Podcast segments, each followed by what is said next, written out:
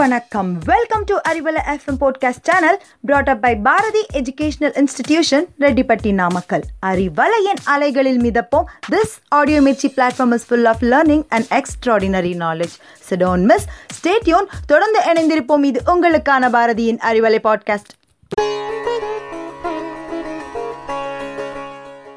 எல்லாருக்கும் இனிய வணக்கம். நம்ம தோட்டத்தில் எத்தனை செடிகளை வளர்த்தாலும் அது நந்தவனம் ஆகாதுங்க. அதே நேரத்தில் ஒரே ஒரு துளசி செடி மட்டுமே இருந்தாலும் அது நந்தவனம் அப்படின்னு சொல்லுது வேதம். துளசின்றது கோயிலில் தரப்படும் பிரசாதமாக தான் நாம் வந்து பார்க்குறோம். ஆனால் இது மக்களுக்கு உடல்நல பயனை அள்ளித்தரும் பன்முக மூலிகை.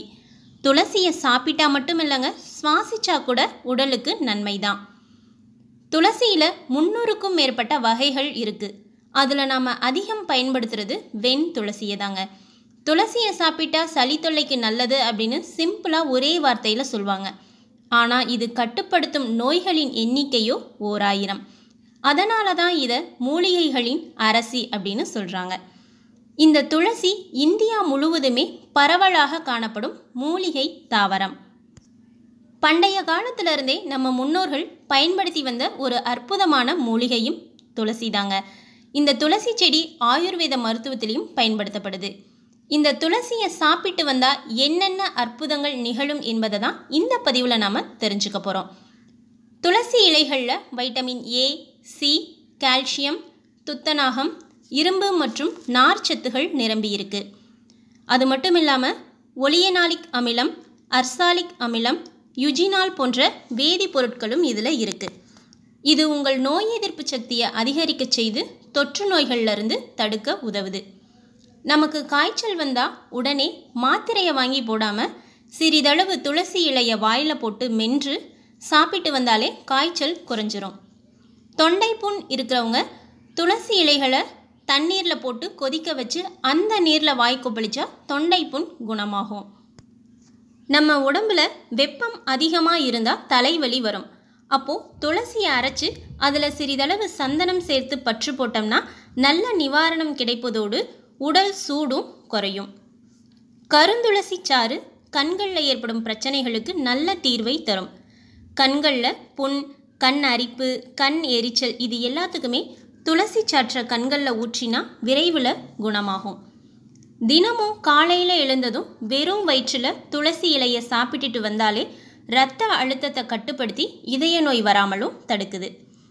இருமல் கடுமையான சளி தொல்லையால் அவஸ்தப்படுறவங்க துளசி இலையை மென்று அதன் சாற்றை விழுங்கிட்டு வந்தாலே சளி இருமல் பறந்தோடிரும். நீரிழிவு நோயாளிகள் துளசி இலையை சாப்பிட்டுட்டு வந்தால் ரத்தத்தில் உள்ள சர்க்கரையின் அளவு குறைஞ்சு இன்சுலின் சீராக சுரக்கப்பட்டு நீரிழிவை கட்டுப்பாட்டோடு வைக்கும்.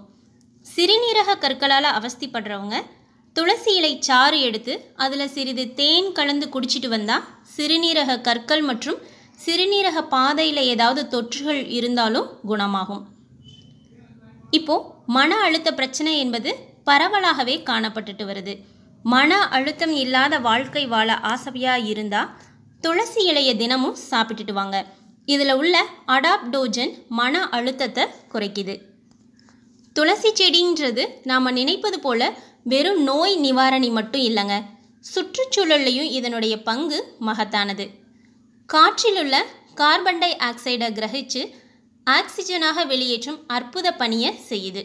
மற்ற தாவரங்களும் இந்த பணியை செய்துட்டு வந்தாலும் துளசியில் உள்ள மருத்துவ குணம் வாய்ந்த பொருட்களால் வளிமண்டலத்தில் புகைக்கிருமிகள் போன்ற மாசுக்கள் சுத்திகரிக்கப்படுது.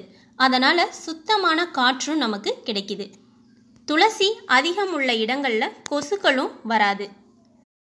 துளசி செடி பற்றிய ஆன்மீக தகவல் என்னன்னா துளசியின் மற்றொரு பெயர் பிருந்தா.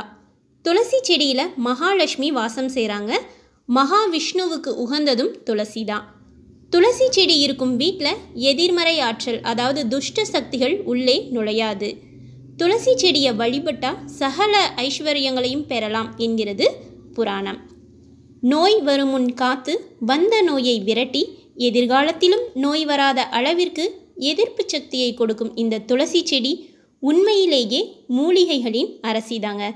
மீண்டும் உங்களை மற்றுமொரு பயனுள்ள தகவல்களோடு சந்திக்கிறேன்.